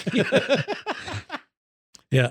But thanks to Laura and Vista Installations for sponsoring the Turning Left moment Absolutely. here on Leaning Right and Turning Left with Sadler and the Senator, powered by Pacematic. Hey, so a couple things. NASCAR had its year end awards banquet Mhm. last weekend. A couple awards, of course. Joey Logano was crowned champion for the second time in his career. But uh, the cool thing I thought about, I thought was cool about Logano. Do you know who introduced him at the banquet? No. Mario Andretti. Oh, really? Yeah. So I never even really knew Logano. Oh, I saw a picture of that. I, Yeah. mean, I didn't realize how small Mario Andretti was Short, compared Uh, to Logano. short. Yeah. Yeah. Small. All right. Sure. uh, short. oh, sorry. Yeah, That offend you? it does. We're not talking about my ornaments. Yeah. We're talking about, you know. I said small. Um, but congratulations to Joey Logano, uh, champion for the second time. Uh, Mario Andretti introducing him. What a cool thing that had to be. Now, the most emotional thing for the weekend, I saw some clips, and you may have seen some of it too, but Ty Gibbs was crowned NASCAR Xfinity Series champion. And really the first time the media had seen Ty, you know, since his dad, Coy, passed away the night after he secured that championship uh, back at Phoenix uh, you know, last month. So that was very emotional. But you know, one thing I thought was Didn't he get a- interesting, didn't he get a, like a standing ovation? he did. Yeah. But Ty, in his media availability prior to the banquet, which which is okay. He politely declined to to discuss his diet. I can even blame him? So you know he that would be a difficult Yeah. thing for him to try to answer questions about that. But I will say, listen, uh, 40 years later, uh, you know, almost 40 years later, it's hard to talk about my dad, Yeah. his passing. Yeah. and the media was, I think, overall, uh, they granted that respect. Good for But them. I will say that um, Coach Gibbs, Joe Gibbs, when he was receiving the owners championship for the Xfinity Series on behalf of the championship that Ty Gibbs won, he wasn't asked about Coy, but at the end he made a generalized statement to really to the whole NASCAR community how much the Gibbs the Gibbs family appreciated uh, them reaching out and everybody who reached out uh, to the family. And that's really hard for Joe. I mean, you know, we all grew up in Oakton together um, when he was coach of the Redskins. Mhm. And uh, so I got to know Coy, Mhm. JD. Uh, went to the same high school with JD. He was our quarterback. And um, just the thought of both of them dying uh, way before their time, but also at the same age. Um, just hard to take. Yeah. Hard to take. Yeah. You know, both two really good people. And, you know, God bless that family. And, and I put in a memorial resolution in the General Assembly in the Senate for JD in his honor. And uh, a friend of mine delivered that to Joe and took a picture, and they were very grateful. But two great, two great young men um, lost way too early. A couple other awards that were given out during awards week out in Nashville. You'll never guess who won most popular driver in the Cup Series I'm going to say it's uh, for the fifth year in a row. Does that help you? mm, any? in the Cup. Uh, it's going to be Kyle Busch. No. I'm wrong. This is for the fifth year in a row, most popular driver in the Cup Series. Uh, Dale Earnhardt Jr. This is the person that has won it five years in a row since Dale Earnhardt Jr. retired. Ah, Ryan Blaney. No. Uh, uh, JB McLeod. No. Oh, oh, um, where? Uh, what's his name? No. Where? No, I'm, I'm, I'm in the back. Usually those are the pups. Chase Elliott, What? fifth year in a row. My God, what a surprise. What a shock. In Xfinity Series, Now, let me tell you something. Other than uh, Bobby Labonte gear, uh, my son Chandler has total Chase Elliott. Xfinity Series, most popular driver. Any idea? I'm going to say Noah Gragson. Yes. Oh, I was right. How about trucks? Uh, trucks. Um, Think hot. Hocevar. Hot. Hocevar. So it's Hot. hot. Hot. Hot. Hot. Hot. Think hot. Oh, Hailie Deegan. Yeah. Oh, really? Yeah. she's way too young for me to determine that she's hot. Yeah. Hot Um, like a driver, not like her. Another award that I thought was interesting, but I, I think bodes well for NASCAR. They give out a Myers Brother Award, basically for Burt Myers and uh, and his brother Jason. No. No. Okay. for contributions to the sport. Chocolate Myers. For contributions to the sport. Who's the Myers that the award's named about? Do you know who got, got that award this year? Contribution to the sport. Yeah, NASCAR overall sport. somebody that somebody who made a tremendous contribution to the sport that will potentially help the sport or help grow the sport in the future. Kyle Busch. Justin Marks, Oh, really? owner of Trackhouse Trackhouse. Racing. Yeah. you know his family has you know the uh uh what are the cameras the action cameras everybody uses GoPro. gopro his family is gopro Oh, really? Yeah. And he was a racer too. oh yeah Before he still, still is Okay. but the reason i say that's a good you know because five years ago a lot of talk around the nascar community was the age of the owners in nascar Mm-hmm. you know got roger penske way up there Childress. Rick Hendrick, all great, Gibbs. great guys Yeah. and wonderful careers and all that. But where where's the next generation coming from? Right. So Justin Marks was a good good example of a new generation of owner that comes into the sport. He and Pitbull, and very very seldom do these owner slash celebrity partnerships work because the celebrities in some cases are not involved. They just there for name recognition. Sure. but this whole team has jumped in.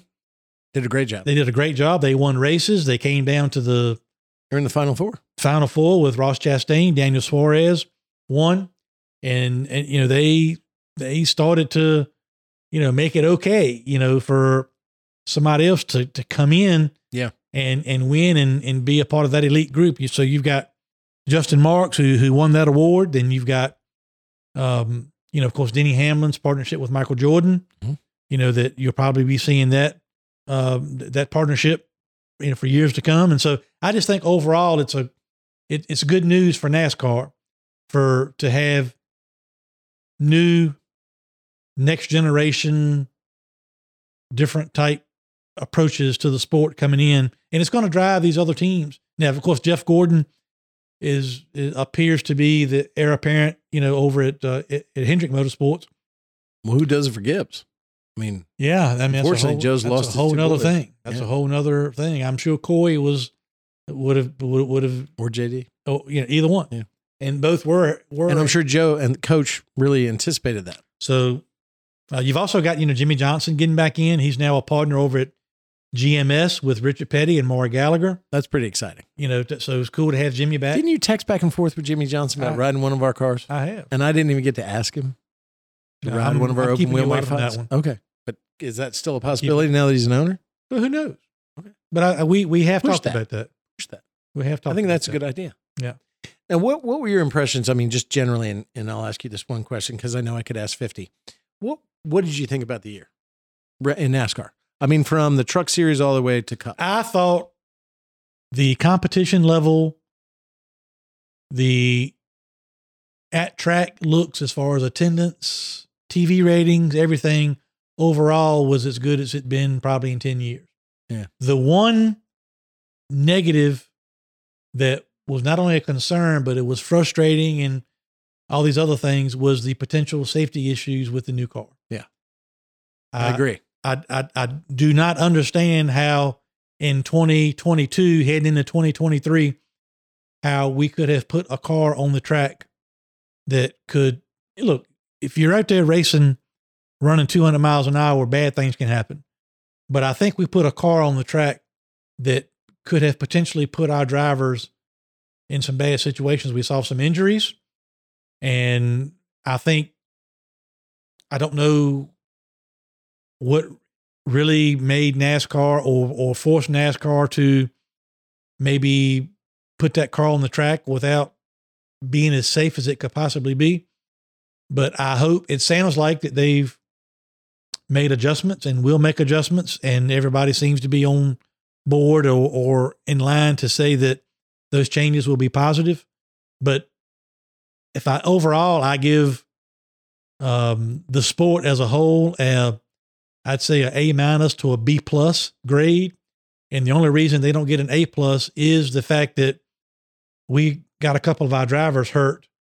Um, Concussion concussion, on, you know, on on Rex that just didn't seem like that would have produced it- that. You know, and I think you know NASCAR never admits that they're wrong about anything. Shocking. But I think the fact that they have gone back to work so aggressively on trying to re-engineer the rear bumper area of these cars and dissipate some of that energy through the back of the cars before it gets to the driver and the head and neck restraint system and the headrest and all that uh, tells me that they realize that there's work to do and I think that I think they're doing that. But overall, I think it was outside of that, I think the the um there's much more parity in the sport.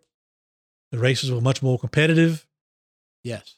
You, you show up to watch a race on Sunday, there wasn't really a dominant team car for long periods of time. I mean, Joey Logano, I mean, he, he wasn't a favorite all year. Ford struggled in a lot of cases True. during the course of the year, but when it came down to crunch time, uh, they got it done. So uh, I hope NASCAR will fix the safety aspect to the to the extent that they can heading into next year, and I expect next year to be just as good. I, I, I tend to agree with you. The only thing I had, which was a disappointment for me, was the short tracks were different. They were not as racy. There was not as com- uh, much competition until Ross Chastain did his, you know, rink rider right around Martinsville. Uh, but otherwise, I thought, you know, the tracks they went to were great. I thought the the racing was really good most times. Um, I think there's a lot to build on.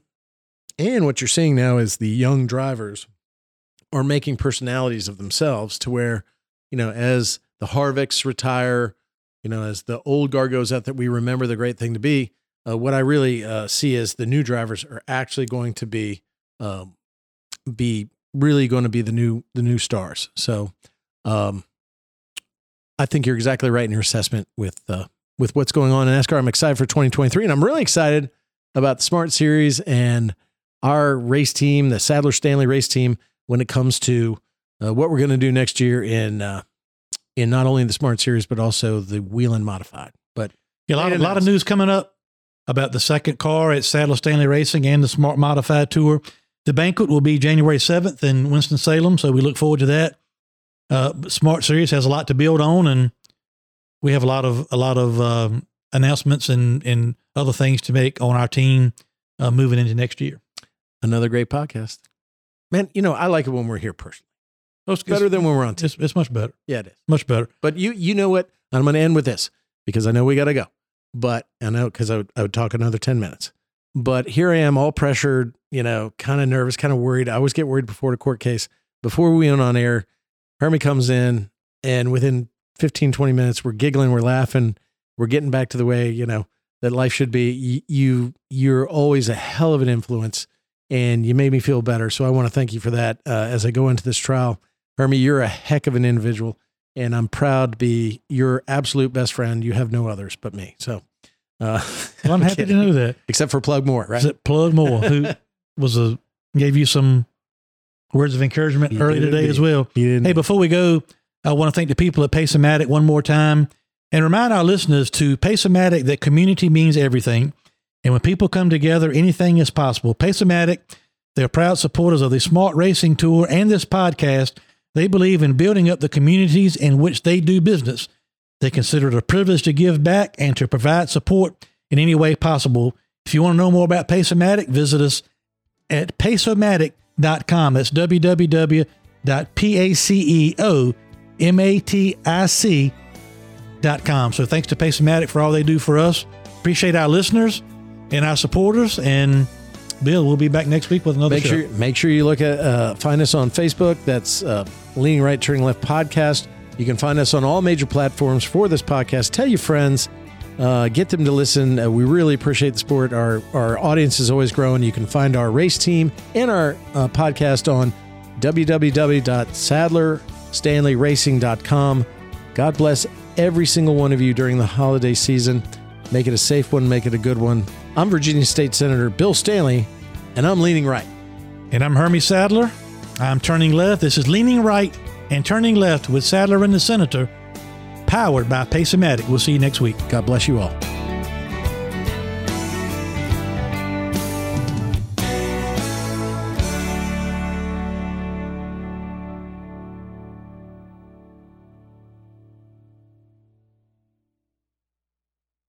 Hey guys, listen up. I know these days when you watch the news, it feels like it's one hit after another and it's all bad news for the economy. Well, let me give you some good news. It's not all that bad when it comes to real estate. Let me explain. You see, a year ago, man, real estate was hot, hot, hot. Everybody and their brother was trying to go out and buy another house. What did that mean? It was so competitive that a lot of folks got discouraged. So let me ask you have you thought about buying a house in the last couple of years, but Maybe just couldn't win a bid. I used to hear that all the time. Well, now is the time to buy. Yes, interest rates have creeped up a little bit, but what that's created is an opportunity for you. A year ago, it wasn't uncommon for there to be more than a dozen offers on a home, many of which were over list. That is not the case today. So if you got discouraged once before about trying to buy a new house, now's the time to take another look. Now, yes, interest rates have creeped up a little bit but you're not going to overpay for the home. But here's what you will do you'll stop throwing your money away on rent, and now you'll get a greater tax deduction. That's right. You see, at the end of the year, you're going to get a statement from your mortgage company that shows how much interest you paid, and you get to write all of that interest off. That means you could get a huge tax deduction. You never get that as a renter. Not only that, homes are still going up in value. Don't believe the hype. All of the economists believe long term real estate always works out. Let me give you an example. Maybe way back when, in the housing collapse of 2008, you bought in 2007 and maybe overpaid. Buddy, if you hung in there, that house is worth a whole heck of a lot more now. If you've played in the stock market, you know what I'm talking about. You only lose money when you throw in the towel. Real estate long term always performs well. So here's my advice to you date the rate, marry the house. Find the house that you and your family love long term, because here's what's not long term these higher rates. I've yet to see a single economist who doesn't agree with me that rates are going to return. So, doesn't it make sense to get the house you want right now? And then when rates improve, man, just get a lower monthly payment.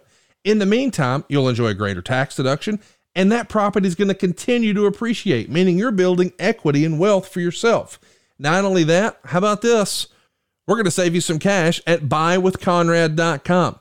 We're going to give you the peace of mind of a seven year guarantee. When rates improve over the next seven years, not if, but when, that's my prediction, we'll refinance you again with no new origination points. Think about that. That could save you thousands of dollars and give you the peace of mind of knowing that you got the right house for your family right now and then when the rates improve, man, get a lower monthly payment. Now, you don't need perfect credit or money out of your pocket to do this, but you do need to hurry to buywithconrad.com. That's the first step. You tell us how much you want to put down and what you want your monthly payment to be. We get you approved, and then you go shopping just like a cash buyer at buywithconrad.com. NMLS number 65084, equal housing lender. Seriously, if you've thought about buying a house over the last couple of years, but you got discouraged, Now's the time to take another look. Let me run the numbers for you right now. You'll be glad you did at buywithconrad.com.